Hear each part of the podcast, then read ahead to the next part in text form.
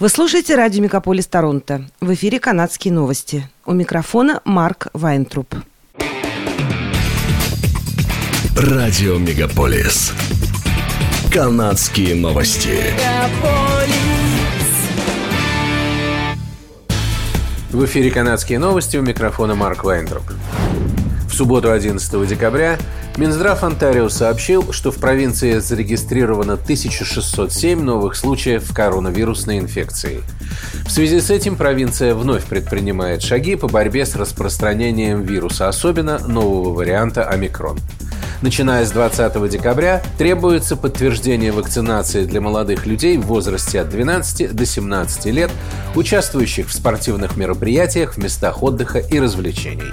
С 15 декабря лица, имеющие право на медотвод, должны иметь новую версию сертификата вакцинации от COVID-19 с QR-кодом.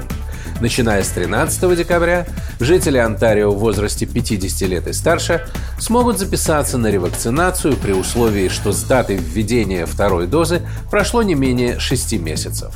Хотя число заболеваний в провинции растет, количество госпитализированных остается относительно стабильным благодаря вакцинации. Не полностью вакцинированные жители Онтарио составляют чуть более 23% населения провинции и более 40% новых заболевших. Тем временем в пятницу власти провинции подтвердили, что 4 января будет обновлена провинциальная система подтверждения вакцинации, и QR-код станет единственной принятой версией. Главный санитарный врач Онтарио Кирен Мур призвал работодателей поощрять работников работать из дома, если это возможно, поскольку в провинции растет число заболевания COVID-19. Доктор Мур объявил о том, что на штамм омикрон приходится 10% всех новых случаев заражения.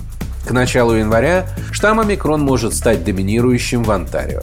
В конце ноября городские власти Торонто заявили, что в январе в городе офисы будут работать без ограничений – всех работников планировали попросить вернуться в офисы, по крайней мере, на неполный рабочий день. Решения подлежат ежедневному пересмотру на основе научных данных и рекомендаций служб общественного здравоохранения, заявил Брэд Росс, представитель администрации города. 30% детей 5-11 лет в Торонто получили первую дозу вакцины от COVID-19. Об этом сообщает издание CP24. По состоянию на конец недели в Торонто сделали 67 300 прививок. При школах организовали 146 клиник вакцинации. Городские власти сообщили, что вплоть до 24 декабря на вакцинацию можно записаться во всех пяти городских клиниках. Детям также делают прививки в больницах и аптеках.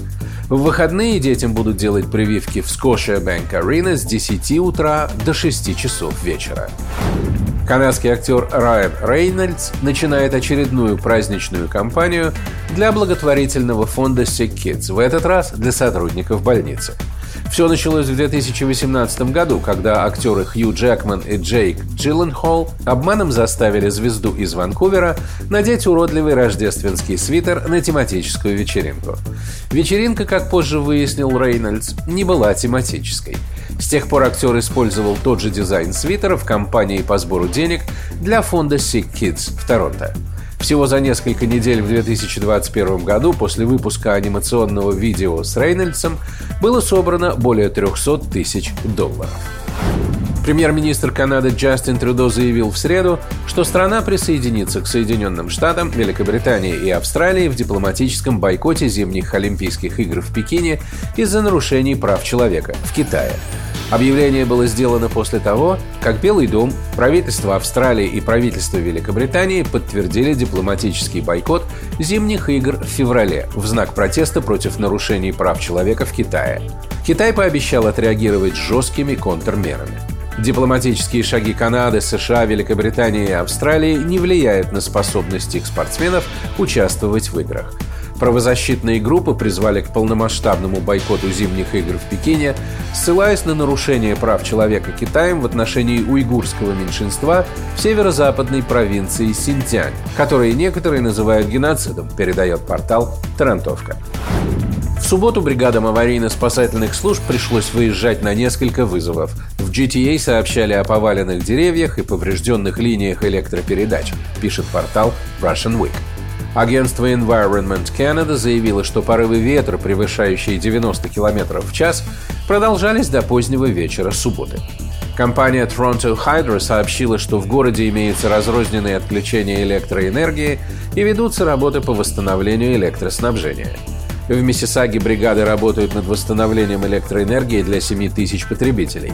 Полиция Торонто получает сообщения о сбитых ветром светофорах и дорожных знаках. В районе улиц Rouge River Drive и Shepherd Avenue светофор упал на машину. К счастью, серьезных травм никто не получил. Тем временем Торонто в субботу также побил рекорд температуры. Около двух часов дня она достигла максимума в 17,7 градуса по Цельсию. В предыдущий раз максимальная температура была зафиксирована 11 декабря 1979 года, и она составляла 13,2 градуса.